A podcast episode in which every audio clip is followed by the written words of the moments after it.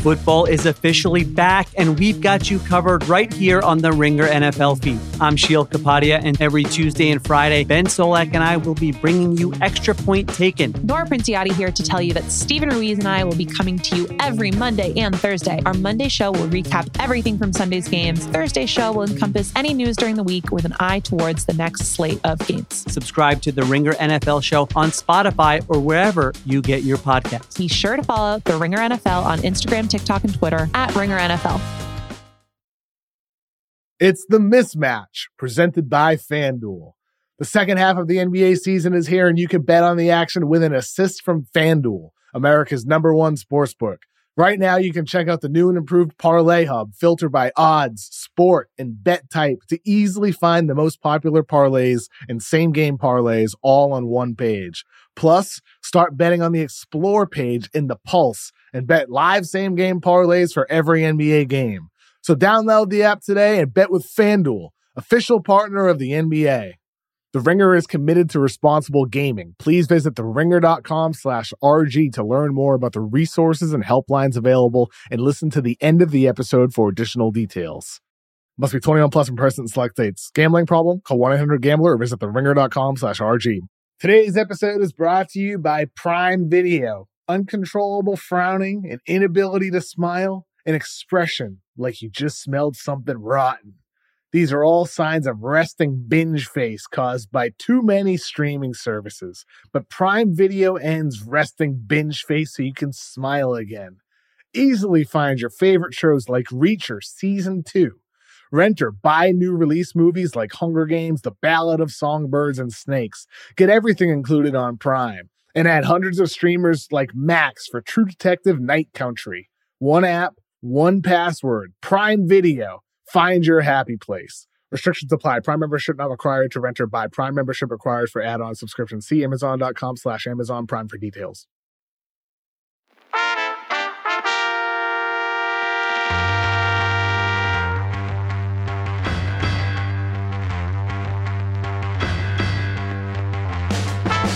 Welcome to the mismatch. I'm Chris Vernon, and joining me, as he does every Monday night from the ringer.com, is Kevin O'Connor, aka Kevin O'Bomber, Kevin O'Concert, Kevin O'Climber, Kevin O'Candyland, Kevin O'Conflict, Kevin O'Blazarian, Kevin. Bruno! How does it feel that Jaren Jackson Jr. is responsible for the USA not medaling? How dare you? How dare you start off this podcast like that? As far as I know, he didn't play in the Canada game.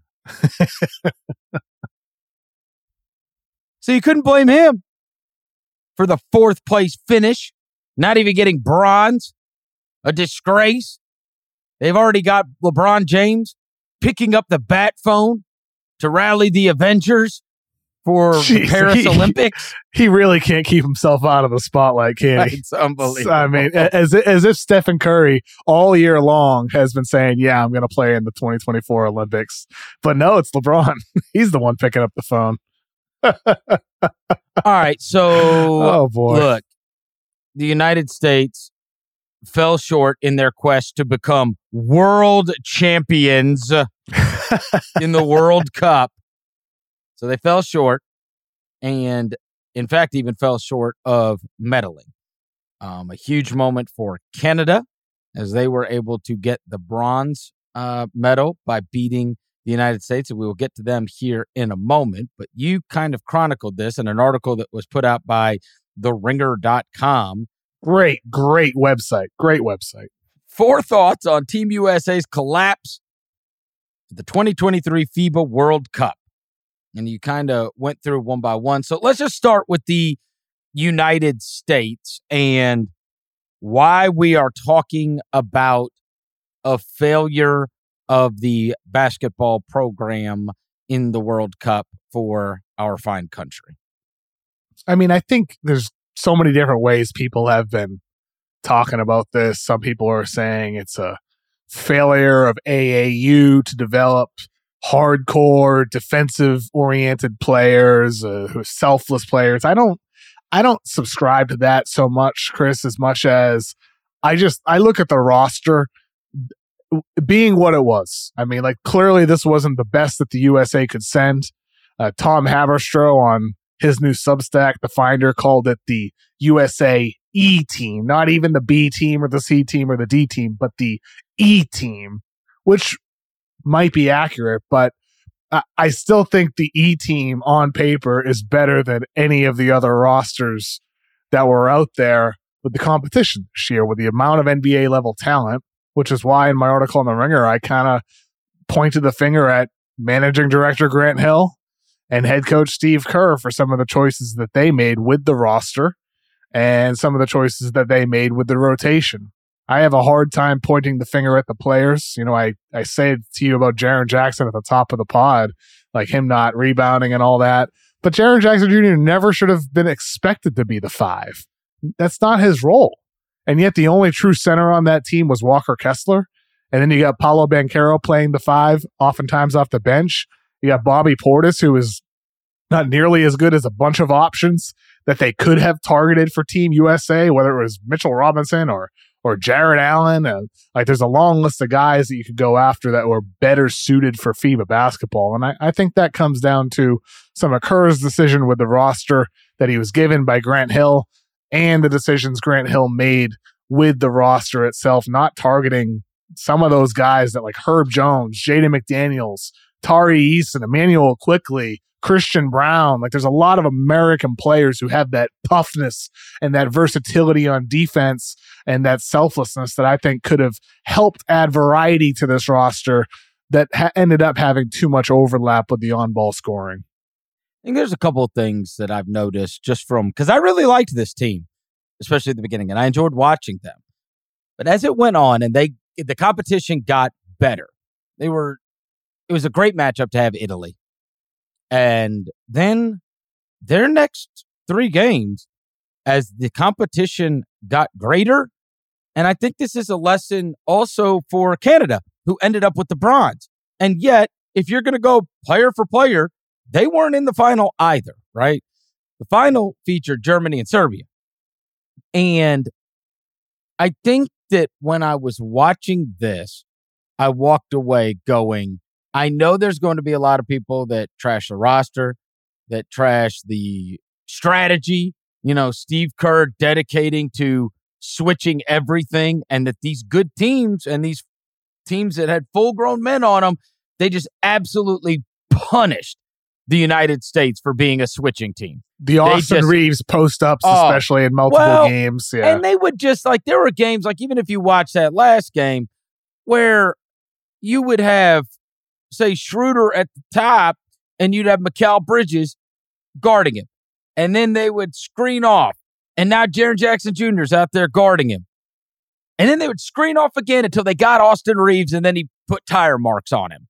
And it's like they were just going to decide if you're going to switch everything, we're going to keep switching until we get a matchup.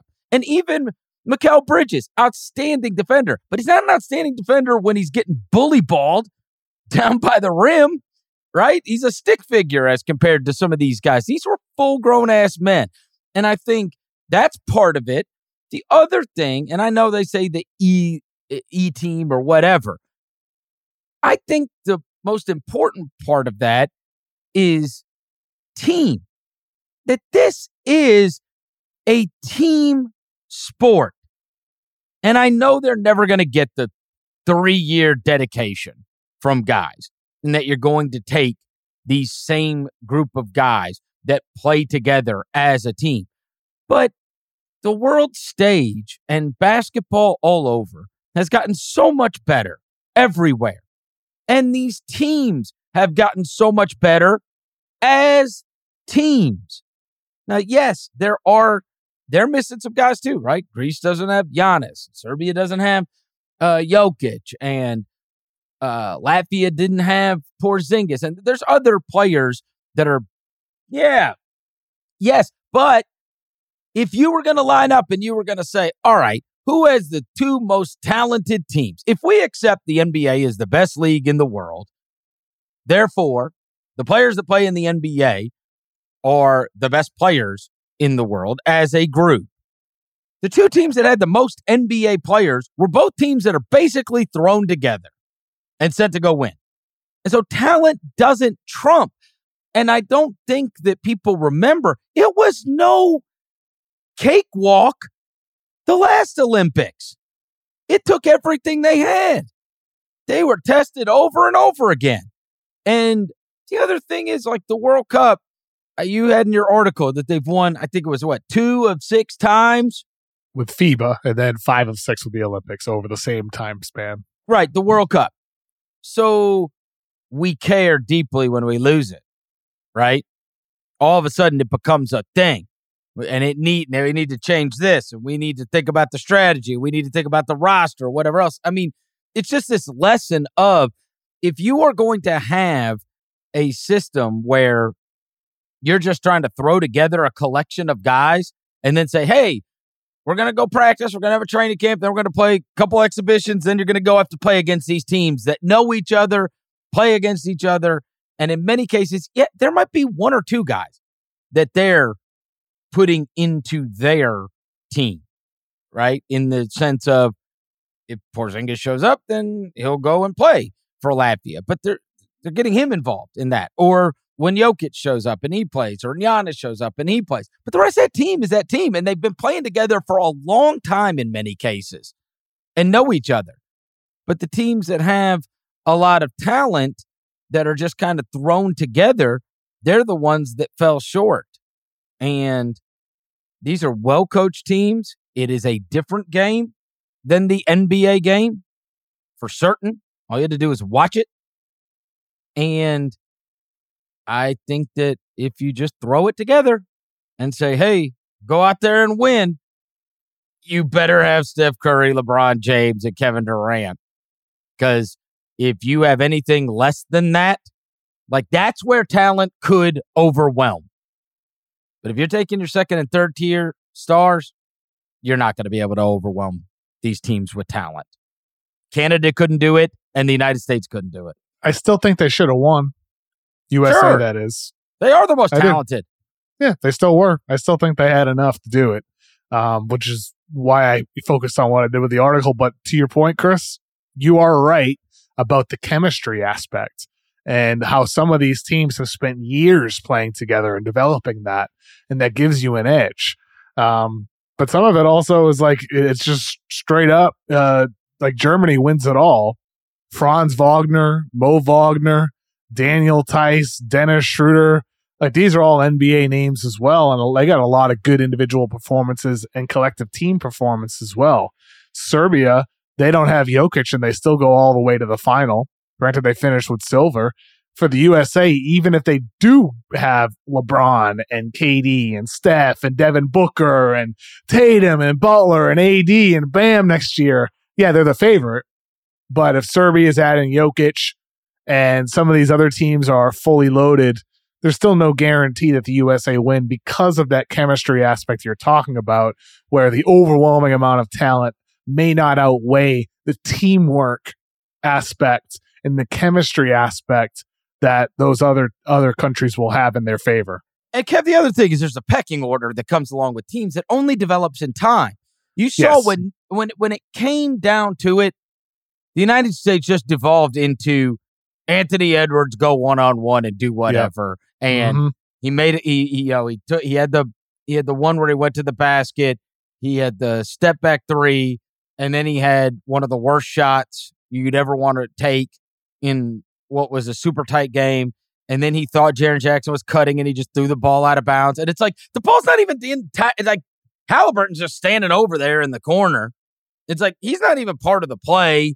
Like they're not. They don't even use a point guard. Like Jalen Brunson ain't running it. It looked like you just rolled out the ball, and now we're playing hero ball.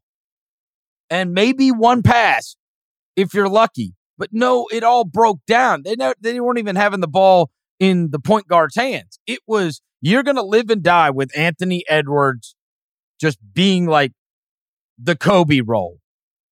And when it mattered most, they didn't play as a team on offense or on defense. And I think that that is that's where you just don't have reps. You see this with NBA teams too. You know, it, it takes a while to figure out, okay, what are we going to down the stretch? Like you know That is why some of these teams that have been together so long, they know what they're going to in Milwaukee. They know what they're going to in Denver. There's no mystery. We're running that Murray Jokic pick and roll, and we're playing off that, and you can figure it out.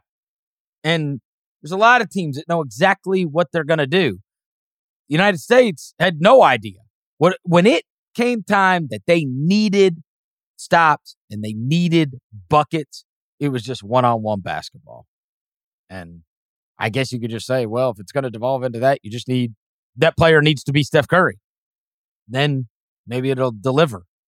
But I think it's I think it's tough. It's obviously a disappointment. It's a disappointment for sure. Um, you mentioned Germany. I said what two episodes before the actual tournament even started, because this got picked up by some Toronto people that were tweeting me about it. They had uh, extracted that clip where I said, if you, as I would watch like the exhibitions, I said, if you turn on uh, some random game, you would think Dennis Schroeder is one of the best 30 players in the NBA. Yeah. Like the guy was amazing in this deal. Absolutely amazing. And that German team was very, very good. Super impressive. The Serbian team, which is the one that knocked off Canada, very impressive themselves. But let's touch on before we move on. Let me let me touch on Canada real quick because I do have to mention the Dillon Brooks thing. Dillon Brooks shot 60% from three in the tournament, seven for eight in the final, and then the third place game. As someone who has known Dillon since he came into the league, has rooted for Dillon throughout this entire time. I wish that Dillon would have showed up against the Warriors when Steve Kerr decided not to guard him. I wish it would have showed up against the Lakers last year when they decided not to guard him. I don't know where it was, but he has said that he loves the support that he gets from his Canadian brethren. And then after yesterday, he said that there is a contraption that he has used, which is uh, you know basically it measures the arc of your Oh, he shot. did say that. Really interesting. Oh, yeah. Because because in my article I I mentioned Dillon Brooks and I was like, it doesn't look like his shooting mechanics have changed, but maybe there's It's the some arc. type of difference. So oh, and he found an arc that he liked. Ah, interesting. That's what he So said. there is something different. I I was I was watching video back and forth of his hands, of his footwork, and his gather and everything like that. I didn't. I the the arc. I should have just Yeah. watched the press conference. I can't would've remember the name of the contraption. Um, but there, it's basically like if you've ever been, they have them here. I think they, they have them out where you live too. There's these chains called Shoot 360. It's a great place. Anybody that has it in their market, it's fantastic. But it's- Very It- interesting. you go into these gyms and they've got the nets that come out all the way around the rim. And when you shoot it, every shot you take is tracked. And Yep. it's telling you, it's almost like It's like on it's 2K like Noah when you're Noah trying to basketball. get green. Noah basketball. That That's that it. bell. That Noah. Okay, yeah. That's it. And teams all have. Eh, because because with Dillon Brooks, it, it's not like he doesn't have touch. He's an eighty percent guy from the free throw line in his career.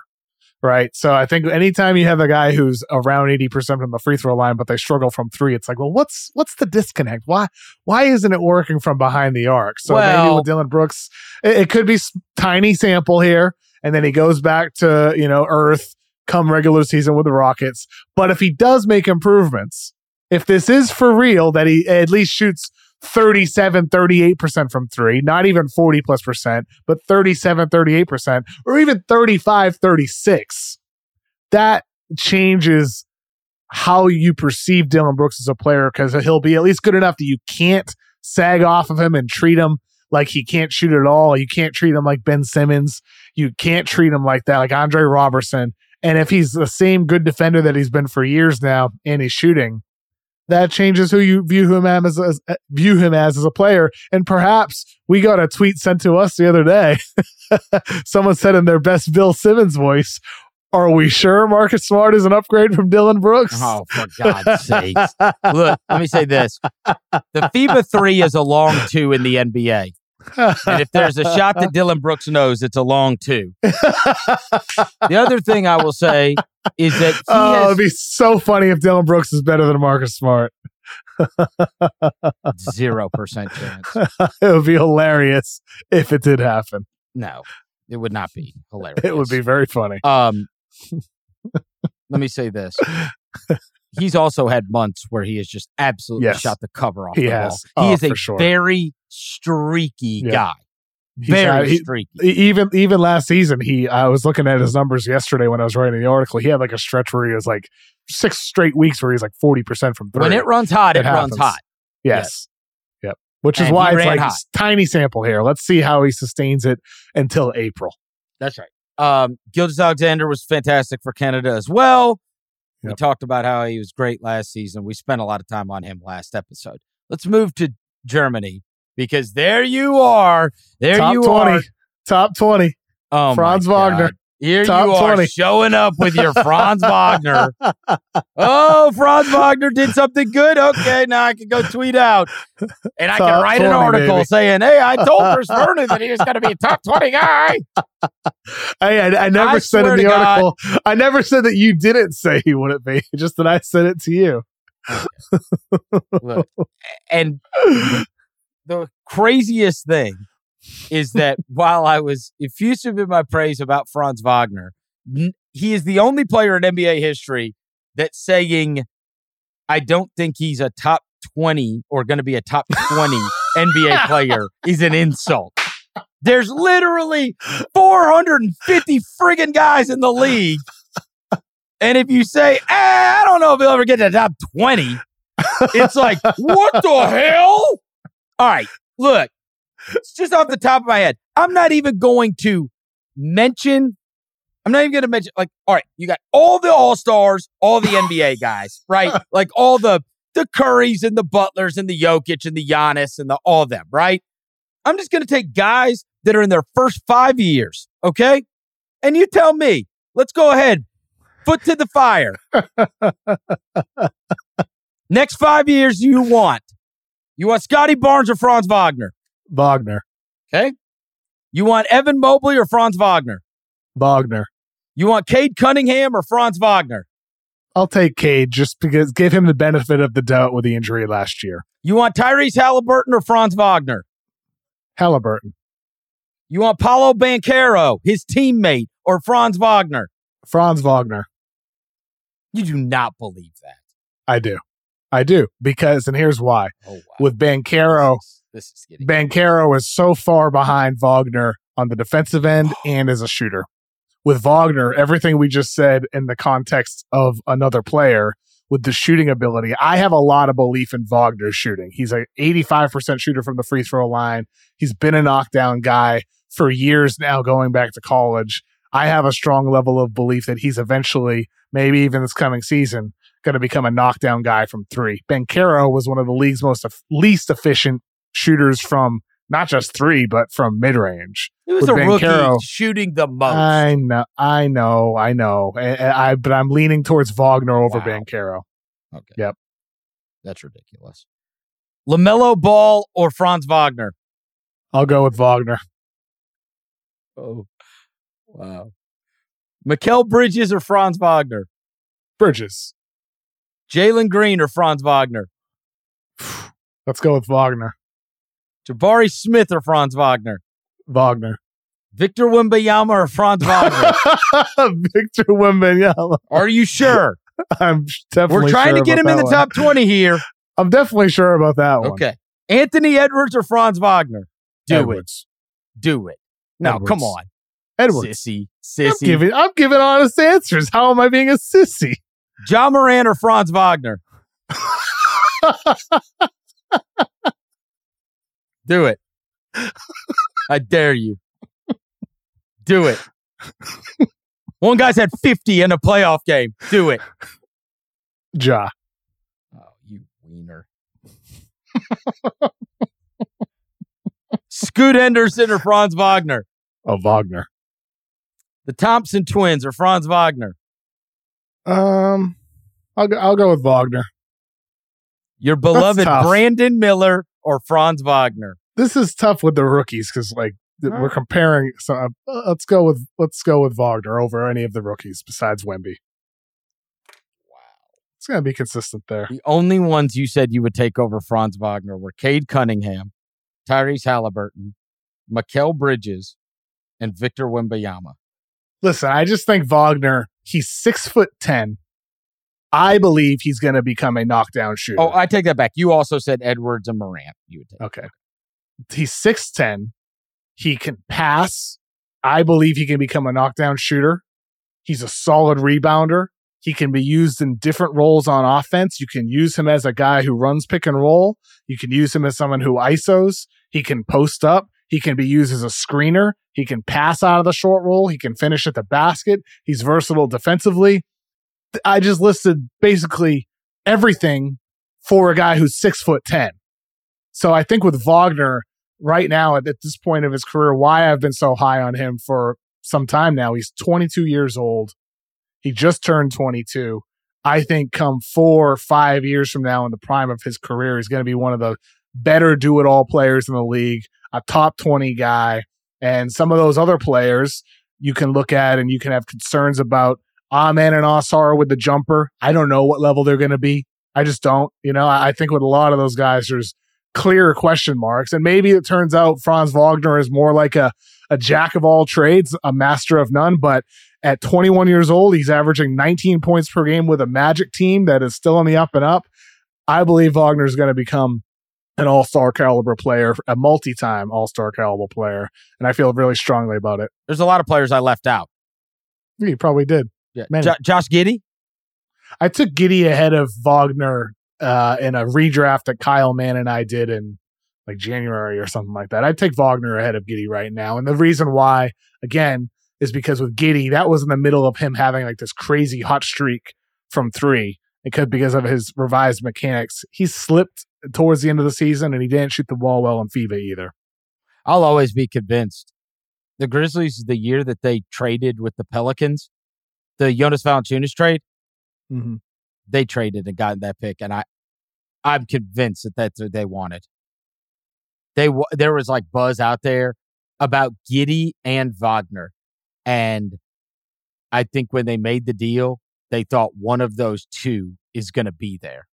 I think and you're then right. Giddey went, and then Franz went, and then they, you know, they took Ziaire Williams uh, and, with that and Williams, pick. is, he's okay. But, huh? I mean, he's yeah. okay. We, I mean, we don't Williams. know yet. Yeah. Right? He he was injury plagued all of last year. Showed some flashes his rookie year, but obviously those two are just spectacular players mm-hmm. for sure. And that yeah. was a big surprise on draft night when Giddey went where he did. You remember there was a lot of buzz about Memphis liking Giddey as well, and yeah. maybe that's why they got to ten. I think they thought they were going to get one of those two. L- looking back at my my mock draft, just out of curiosity, who I had on the morning of the drafts going to Memphis. I had Giddey to Memphis at yeah. number 10 in my There was a lot, I mean, there was a lot of buzz about Man, it. Dude, I had Wagner to the Warriors at seven. Man, jeez. I still, can you imagine if Golden State drafted Wagner? I mean, like, I obviously I'm much higher on Wagner than you are, but for who, Va- but, but, but, but, but, but for who Wagner, you just took him over like literally every great player that you've loved over the last five years. But, you, but for who, but for who Wagner is, can you imagine if the Warriors took him? I'm Steve Kerr must have just been furious uh, watching uh, him. I, I mean, I'm just more loyal than you. I mean, the the way you have ditched Lamelo Ball and Paolo Banchero. I don't think that's. I don't think that's ditching. Yeah, you, you I, I, liked Wagner in the draft. I had him ranked tenth. No, Look, too low. You're all in. Low. You're all in. I love it. Yeah, I'm, and, a, I'm hey, a believer in Franz. And I'm gonna say this. Time. I'm gonna say this. You really are all in because I just listed off a ton of young guys. Mm-hmm. Put your feet to the fire, and I say, fine. If you want to tell me he's going to be in the top 20 players, then you're going to have to surpass a lot of these guys. Mm-hmm. And you think he is? You think you'd rather have him than Evan Mobley and Scottie Barnes and Paolo Banchero? And I think that's nuts. Yeah, I mean, we'll I, I, mean, I just uh, with Mobley, I with Scottie Barnes, he just had a really down sophomore year, and with Evan Mobley, I'd I'd love to see him actually do something from the perimeter as a scorer. I'd love to see it. Well, that's for certain. Um, he certainly he is going to have to fix that uh, going forward. So World Cup's over. Congratulations to Germany. Now, LeBron said he picked up the bat phone and well, Curry and Booker and AD and everybody to go get basketball back after having, having it's like, how about they just like if they care, then play. But I wish there was some kind of way for the United States to have a team to get a commitment out of guys that like, hey, we're going to do this and we're going to like other countries have a team. We're going to have a team as well. Yes, there might be a guy here and there that doesn't play, like Giannis didn't play this time, like Jokic didn't play this time. But by and large, a lot of the guys that are going to be a part of the team are going to be play as a team. And we're going to like build something and get used to playing with each other as a team. Uh, that was the Colangelo model. You remember? He mm-hmm. wanted them to do the three year commitments and to be a part of it. And I do think that there's a lot of wisdom in that when you see. I don't think that basketball is now at a stage where you can just throw it together. And I'll be honest, I don't know if they'll win the Olympics, even if they throw together all their best. Seriously.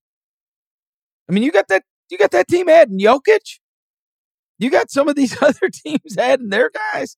Like or if Jovic, Jovic was very impressive, shot over 40% from three. He had 21 assists to eight turnovers. If he's another year older and gets much better this coming season with the Heat, or if he gets traded to the Blazers eventually, and then you got Jokic and Jovic and all their other young talent and veteran talent combined, uh, like Serbia could be like Jokic could be the spoiler for Team USA. Like a Canada, lot of it's going to have Canada's going to add their guys. They'll add uh, you know who knows Wiggins might play, Murray yes. might play. Like, and, and I think for USA, one of the big things will come down to does Joel Embiid choose to play for Team USA or Team France? They need it because France, France with Wemby and all of their talents as well, they could have a formidable front line that no other team has an answer for. So what does Embiid choose to do? That could end up being a deciding factor here and and who ends up winning gold at the Olympics in Paris.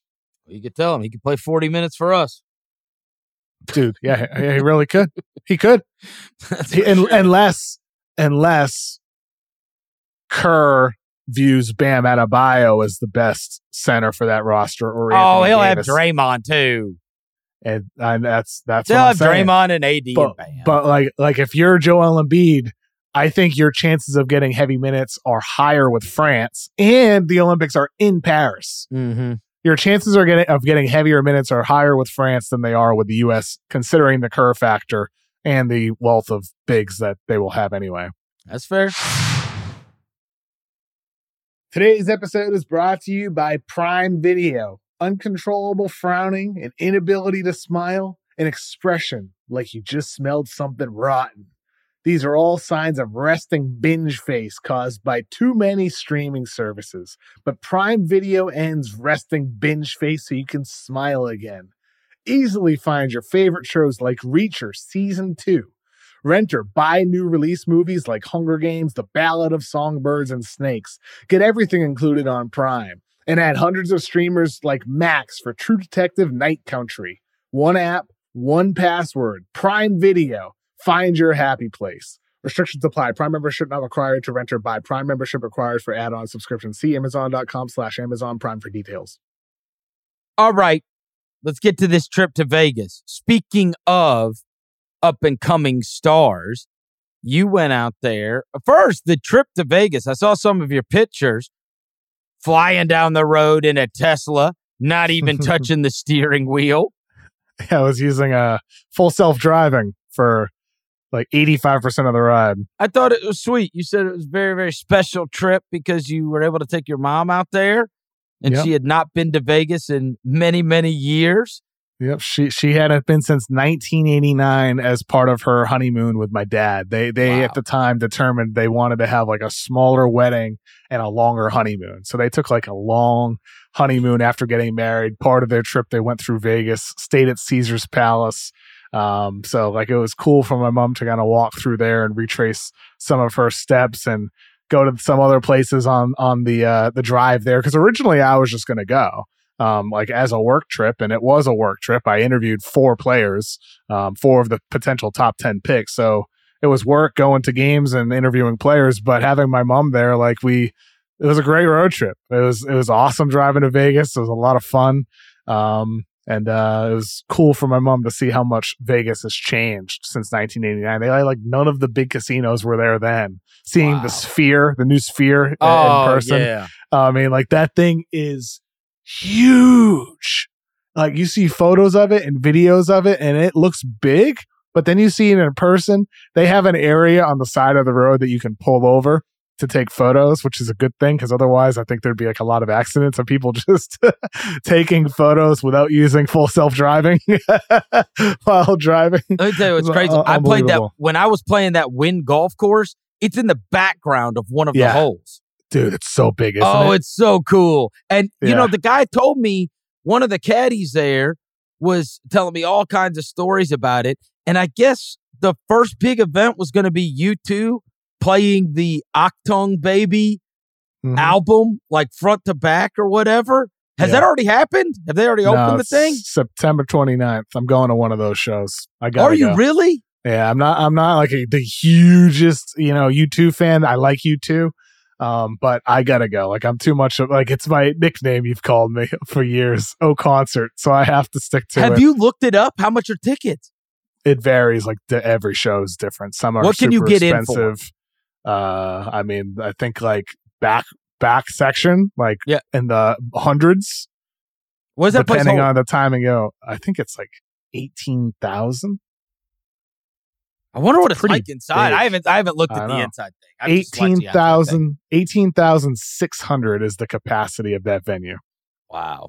Yeah, looks it looks unbelievable. You're so gonna go and excited. do it. Yeah, I'm gonna go. I'm excited. Yeah, I gotta do it. I, I just feels like I've I've loved so many concerts. Some of my some of the concerts I've went to that I've had the best time. I've gone alone. When I saw Taylor Swift earlier this year at SoFi, um, years ago at Fenway Park, I saw Lady Gaga, and Lady Gaga was like the Fenway show was great, but also she played across the street afterwards. Wait, what are you talking about? You go alone?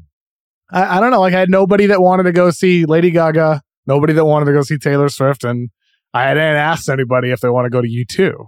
So I, I, it's like some of my favorite concerts that I've been to. I've just gone solo. So with U2, I just look forward to to going alone and vibing out and having a great night in this cool state of the art concert that has never played a show before, and it's the first time for it. Do I'm you excited. talk to the people next to you? Uh, for Lady Gaga, I did. Um, I got a girl's number at Lady Gaga. Never panned out into anything. Um, I don't think she really had much interest. And then at, at Taylor Swift, this is good actually. Um, I sat. I was in a row full of. I was the only guy in the row. It was all like moms and teeny boppers, right? The entire row. I was the only guy. I was like smack in the middle of the row. I was the only guy. The person next to me wants to hook me up on a date with her daughter, so who wasn't there, but and it hasn't happened yet, but maybe it will. So, because she just started talking to me. What is going on? she liked me, and she's like, "I think you'd get along with my daughter," and it hasn't happened yet. Um, I, I, mean, I've always called you Kevin O concert, but I never knew that you go to these shows by yourself yeah, sometimes I don't go to many shows by myself, but I go. I, I, think my biggest concert regrets are not going to concerts alone. I didn't see Tame Impala back in like 2011, 2012. I didn't see Frank Ocean.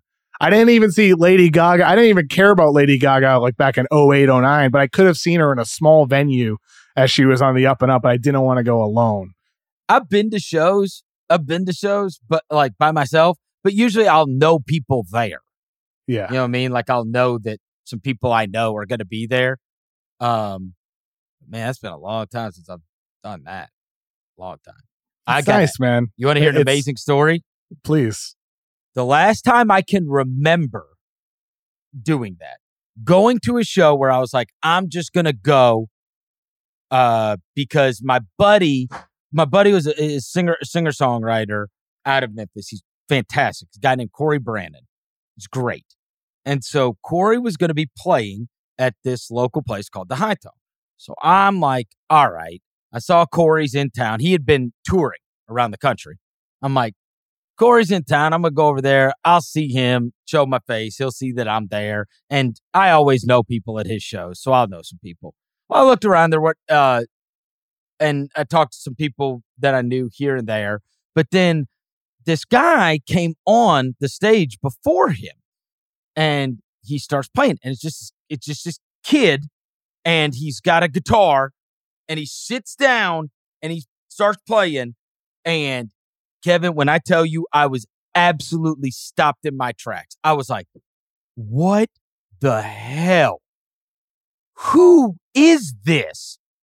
So, long story short, Corey's there. I'm like, Corey, who is this kid? and he's like, I was, he's like, I was touring around and he's like, and I met him. I did a show in West Virginia and I met him and he was like on the same card, whatever.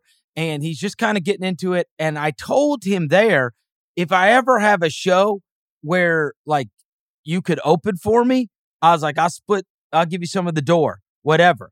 And he's like, so, anyways, I called the kid last night and he got in his car, threw his guitar in the trunk, and drove from West Virginia. This is like a Oh Wednesday night God. in Memphis.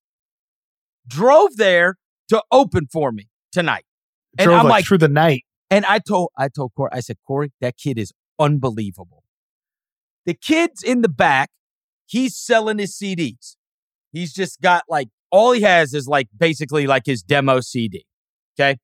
And he's like selling them in the back, whatever. Um, so I end up just standing back there talking to him, like, hey man, I thought you were great, whatever. I bought a CD, whatever. Didn't think all that much about it. Listened to the CD, loved it, but that's about it. Bro, it was Tyler Childers. Really? Yes. Wow. Crazy. That guy Who is, is who- selling who is out that? Arenas. I've never heard of him. Are you serious? He Wow, sells out arenas. I've never heard of him, to be honest. You've got to be kidding me. No, I haven't. Tyler Childers legitimately sells out Oh, oh. arenas now. I'll give him a listen. Oh, enormous. Enormous. You heard of Zach Bryan, right? Yeah, I know him. He's the chubby guy, right? What? The chubby Oh, guy. I don't That's- that's- I, I think you're thinking of Luke Combs. yeah, I don't know. I don't know. I don't know much country. Oh my god. Ridiculous. know. No, no, Zach Good Bryan's not the guy. Good grief. Uh, you belong at concerts by yourself. Unbelievable. I'll give these guys a listen.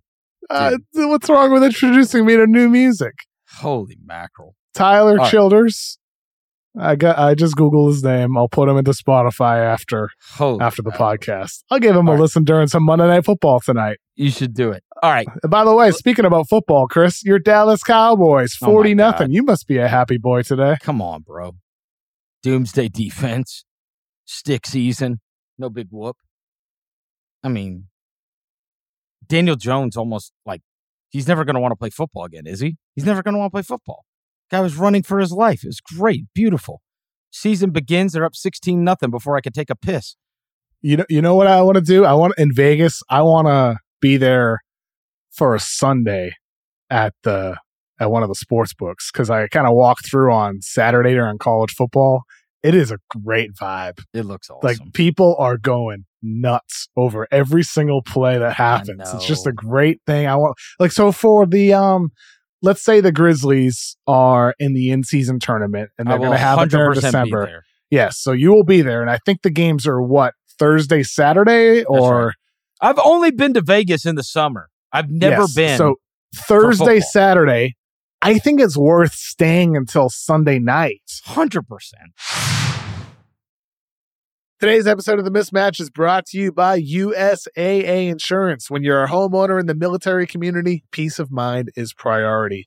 And USAA Homeowners Insurance has the award winning service to give you just that. They'll help you protect your home and what's inside of it at the high standard their members have grown to expect. If you have to file a claim, the process is transparent and easy. And you can do it all right in the USAA app. And they offer many discounts to help their members save. That could put your wallet at ease too. Visit USAA.com slash homeowners to learn more. Eligibility restrictions apply. USAA means United Services Automobile Association and its affiliates. San Antonio, Texas. This episode is brought to you by Hotels.com. If you're busy like me and you're trying to catch your kids' games, it's important to have somewhere where you can go to find a good hotel. We're all over the place. Sometimes, you know, we're in Florida, we'll be in New York. You want to take the wife on a quick vacation and get away? Whether you're looking for a relaxing getaway or heading out of town to see the playoffs, Hotels.com app has a perfect hotel for every trip. Compare up to five hotels side by side so you can see prices, amenities, and star ratings without having to switch back and forth between options. So start planning your next getaway and find your perfect somewhere in the Hotels.com app today. All right, let's get to games. You did go to Vegas for games. We got Yes. off track. Who did you see? Who are these four prospects that I need to know about? So the G League Ignite faced the Perth Wildcats from the NBL, the Australian Basketball Okay. League, um, who we've been familiar with for years. On the Perth side of things is Alex Sarr. He's a 6'11, seven foot kind of wing in a big man's body. And Sarr, I felt like, was the best prospect there out of anybody that I saw.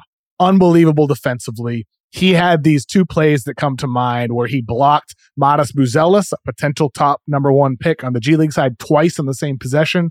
And then he had a play against Ron Holland, another potential number one pick, who's a six-six guard, explosive player. And he and Sarr just stuck by him stride for stride as he brought the ball up the floor and just completely enveloped him and then blocked his shot. Sarr was amazing defensively. He was active offensively. His shot looked better than it ever has. And he made smart passes. He finished at the rim. He looked like a complete player. And also he's French. Another another French prospect who could be great on defense. We'll see how his offense develops. I interviewed him on Saturday morning. We talked for about 30, 35 minutes. I was impressed by him. He's a smart kid. He loves basketball. He's not just tall playing the sport. Um, a lot to like with Sarr. And also Friday night, and I'll put this in my article later this week. As I was leaving my dinner that I had on Friday night after the game, I went alone because my plans kind of, you know, forefoiled. So I went to Momofuku alone, got a seat at the bar, had a delicious dinner. As I'm walking out, I see an NBA GM and who I'm friendly with, and I say hi to him, like, "Were you here both games? What did you think?" And this GM says to me, he's like, "I think Alex Sarr is the number one pick in the draft." Whoa. Uh, I noticed Marc Spears had an article today as well. He was there for both games, and he quoted multiple NBA executives who were there in attendance, and some of them also said they think Sarr is number one, which is interesting because Sarr outplayed all of the G League guys, most notably Matas Buzelis, who's a 6'10 kind of playmaking wing type of player, skinny at six foot ten, and Ron Holland, six foot six, explosive downhill uh, wing. He had a big second game. He was good defensively. Uh, his shot looked good in the second game, but he's been shaky going back to high school. Buzelis, I think Buzelis was used in the incorrect role. I hope that's something that their coach corrects during the season. He needs to be running point, not London Johnson, who's a, a second year player with the Ignite. I don't think London Johnson is very good at all. Uh, no disrespect. He shouldn't be running point for that team. It should be Matas Buzelis. And also Izan Almansa, a Spanish center, came off the bench for them. I think he should be starting for that team. I had him fifth on my board entering this week. I'll keep him around that range right now. But Almansa, Buzelis, Holland on the G League side were the three main prospects that people need to know right now in the middle of September. And then Alex Sarr on the Perth side. Those are the ga- that names to know. There will be others that we talk about over the course of the season, um, but those are the, the big four to keep in mind right now. Yeah, I was excited. One of the things that I looked at last week. So the Memphis Hustle, the G League team that's here, put out their schedule. And last year I was able to go down there and I saw Scoot, right? Saw Yep. Scoot, saw the kid that's going to the Spurs. What's his name? Yeah, you got Sidy Cissoko. Yeah, that uh, you like. the Yeah, yeah, Spurs, And, and then Leonard Miller as well going to the Timberwolves. That's right. They had some players. Uh, again, this year, it's like February, the very beginning of February, the G League Ignite are going to come for two days in a row. Yep. So I'm excited. I'll, uh, you know, that I'll get to see. That is the one great thing about like those guys playing in the G League. It's like, it's a good I probably man. wouldn't get to go to a college game of these guys in person, But if they're on the same team, I can head down to a G League game and get to see them play a game in person.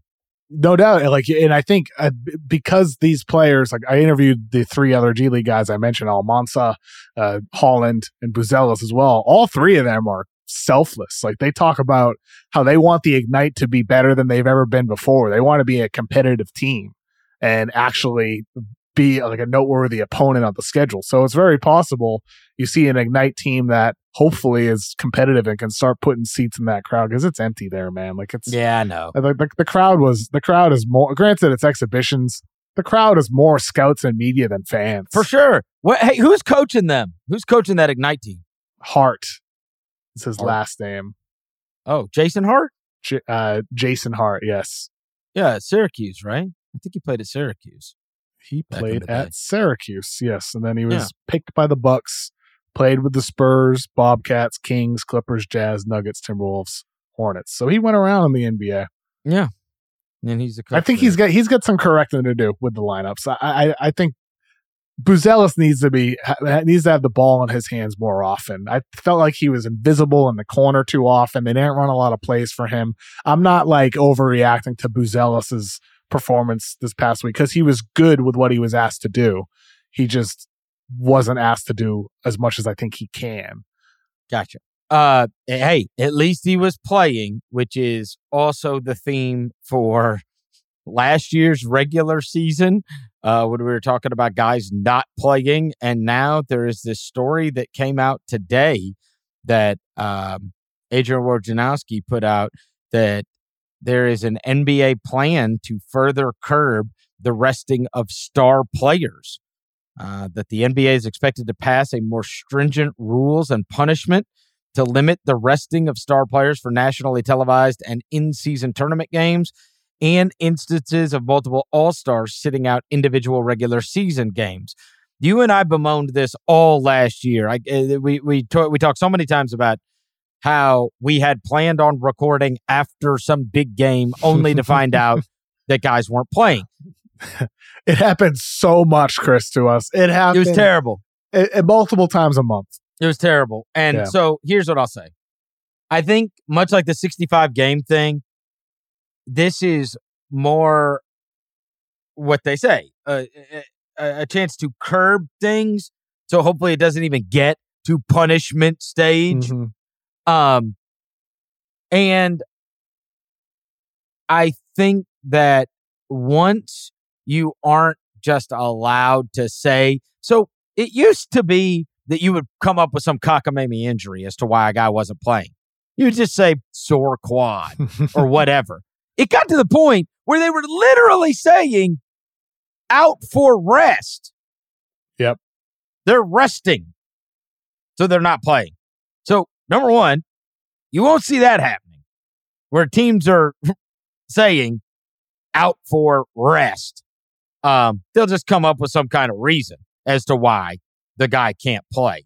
Um, and so this is going to get, I think it's more about like having them curb this rather than trying to actually figure out how to punish teams for doing this. yeah, hundred percent. you know it's kind of like the whole uh the fouling thing where it's like trying to get guys up in the air or like shooting right around a screen or whatever right? Once they say they're going to do something then guys just kind of stop doing it. And so i think that's what'll probably happen here is their hope that at least it will minimize it a lot and i also think you're probably having what they're not saying is there's probably like these real conversations that are happening with adam with the players association that are saying look you're seeing everything that is happening with our regional sports channels. You are seeing everything that is happening with Sunday Ticket and the NFL and with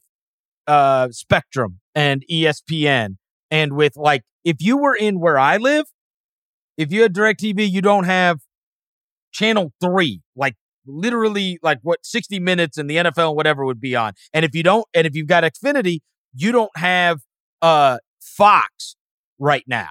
And so like all of these you're seeing this is all it, it's happening everywhere all over the country. You've got all these huge fights that are taking place. In the middle of that, they're going, look, we're going to try to get big deals everywhere. We're going to try, we've got to figure out what we're going to do for locally, but we're also going to do our local deals and we're going to do our huge national deal. And we've got YouTube and we got Apple, we got Amazon, and we got the cable companies and we got DirecTV. Like, we've got an opportunity to really make a lot, but we're going to F it up if our guys aren't playing in the games. Like, we're trying to sell this and we're about to have to go to a table with everybody to try to get a new deal. So I think that's probably made clear at this point. It's like, hey, this became a real problem last year. This cannot be a problem going forward, especially with national television games, because we are trying to sell this entity. And honestly, nobody wants to buy the 76ers without Joel Embiid and without James Harden. And, and nobody wants to buy the Lakers without LeBron James. And nobody wants to buy, you know, Steph Curry and Klay Thompson not playing for the Warriors because they're playing Orlando tonight and they've got a Tuesday game that they want to be rested up for against Denver, right? Like, so I think that you're just trying to put in, um, you're trying to put in as many restrictions. There will for sure be some phony injuries that then get listed. And it's going to be fascinating to see how some of these players, like, like what do you do with Kawhi Leonard? like, you know, I guess, I mean, is he really going to play a bunch of games? Come on. I, I wonder. I wonder if this also relates to the NBA kind of setting that minimum minutes threshold where it could count as a game towards the 65 games with awards if you play 20 minutes. And mm. I think hmm. I th- I know like I, there are some people who say, well, that's BS. It's not cool. I think it's completely fair in term. It's a it's a middle ground in terms of managing minutes. If you're if you're like a Hornets fan and you love Kawhi Leonard and he comes to town once a year and you get to see Kawhi for 20 or 25 minutes. He plays a little bit in the first half, a little bit in the in the third or fourth quarter. To me, I think that is a much, much a fairer result for fans. Where if I put myself in the shoes of a young Celtics fan going to games, I would have been satisfied if I got to see Kobe or Kevin Garnett or Tim Duncan play for 25 minutes when the alternative is they just don't play at all. Yeah, but you think about it, and what's crazy about this one though is think about a lot of the big stars in the league, like the Currys, like the LeBrons, like the Durants, whatever. They fit. So Woj did mention uh, that there's going to be a lot of different scenarios that they're going to outline pre-approved. For example, the NBA is going to allow pre-approved designated back-to-back allowances for players that are 35 or older mm-hmm. on opening night uh, or have a career workload of 34,000 regular season minutes or a thousand regular doesn't apply to many playoff minutes. Uh, it is doesn't apply to a ton of guys. Yeah, I mean, probably not, but it applies to guys that are the guys that people would actually want to pay to see. You are right, though, Chris, about how this definitely relates to the RSNs, the regional sure. sports networks, especially with, I mean, you do TV for one of them, mm-hmm. Bally Sports, with who we'll see what's going to happen with that. Like, wasn't who there knows? a story re- recently uh, that the NBA could potentially take over for the uh, teams that are with Bally Sports, like the Grizzlies, Hornets, Cavs, uh, among among others that I'm forgetting off the top of my head. But when you saw the Suns, they just took theirs off completely, and they're producing it and putting it on TV locally. Yeah, and Ballmer, Ballmer, I believe he said something along those lines with the Clippers a couple a couple months. It's just everything well. is changing. I don't know what what all this is going to look like in the years to come. I really don't. I don't know because it's all, you know, it was much more, it was much simpler. And now it's just scattered out everywhere. And you're trying to figure out like what I'm paying for when, you know, I just went through it with the Sunday ticket thing. Do I get it with the YouTube TV or do I not? Because I don't know what, uh, you know, is my local sports channel is going to be on there, or do I do that through an app? Did you I, get it with YouTube TV? I got Sunday ticket. Yeah, I, I, did the free trial this past week. I, I love keep it. I loved it. It was fantastic. I love how they give you the the multiple options For sure. split screen and all that, great. and obviously Great. you get you get an uh, NFL Red Zone. I, love rode my I rode my Peloton for the duration of the the early games for like three three hours. I rode my bike watching NFL Red Zone. It was awesome. It's great. I think I'm gonna do that every single Sunday at this point. Just burn a ton of calories while watching football because I'm The trying NBA to. needs to do that four box thing Fit, no kidding. for It's league a no pass. brainer. It's a no brainer. For league pass, for in sure. the N- in the NBA, uh, what what was crunch time? NBA crunch time last year. They did that a handful of times. Clearly, the league is experimenting with stuff like that because if the NBA were to take over the RSNs at some point, all the RSNs, Mm. that would give them the ability to do that. It's, I, from what I understand, it's incredibly complicated with all the individual RSN contracts to have an NFL red zone. Whereas with NFL red zone, it's CBS and Fox. Right, right. And right. every every game is on those two stations at 1 p.m. Eastern and 4 p.m. Eastern. well, the NFL controls everything. yes. And uh, I think there could be a time where the NBA just controls all of their broadcasts.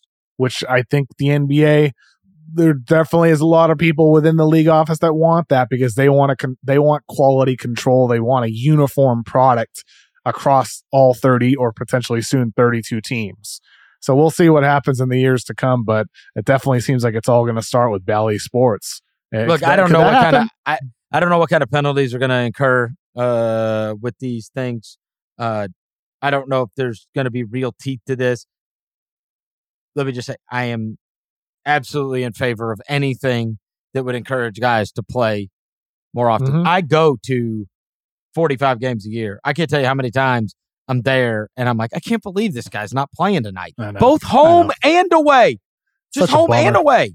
It's like you just not never knowing who's playing. It's it it just last regular season was a debacle, and I'm glad it was so bad that it became an agent for change. I agree. And, and hopefully, hopefully this helps. But ultimately, what it could come down to at some point is the NBA. They're already installing the in season tournament. They already installed the play in tournament. Will the amount of games for the NBA regular season come under greater scrutiny if this doesn't solve the issue? Will they move will they move to 58 games or something along those lines at some It'll point in the near future? This will solve it. I think this is going to help a lot. They just let it look. It's one of those things where you let them get away with it, they're going to do it. Mhm. If you could just say, "Hey, we're going to sit this guy tonight," like, and nobody cares, then they'll Yeah. do it. But if all of a sudden you're thinking twice about it, and look, it could be hundreds of millions of dollars for some of these players to not play 65. A lot of money, man. I mean, that's when you really know they're going to be playing. It's like a lot of them do care about the legacy. They do care about being on all NBA teams. They do care about getting a super max. Like all these things that they do care about becoming the MVP of the league. It's it's those type of it's money and accolades accolades from those types of things, but it's also potential money that could come from Amazon or Apple. For saying, oh, sure. Oh, we want to pay you billions for this or that to For sure. carry your all your regular season games or carry all of the in season tournament, whatever it might be. There's a lot of money on the line from a lot of different angles for the NBA. So they do need to make this product as great as it can be over the course of the full regular season and not just the playoffs. Thank you to our executive producer, Jessie Lopez, as always. Kevin, it's always a pleasure. I will talk to you next week. Have a great week.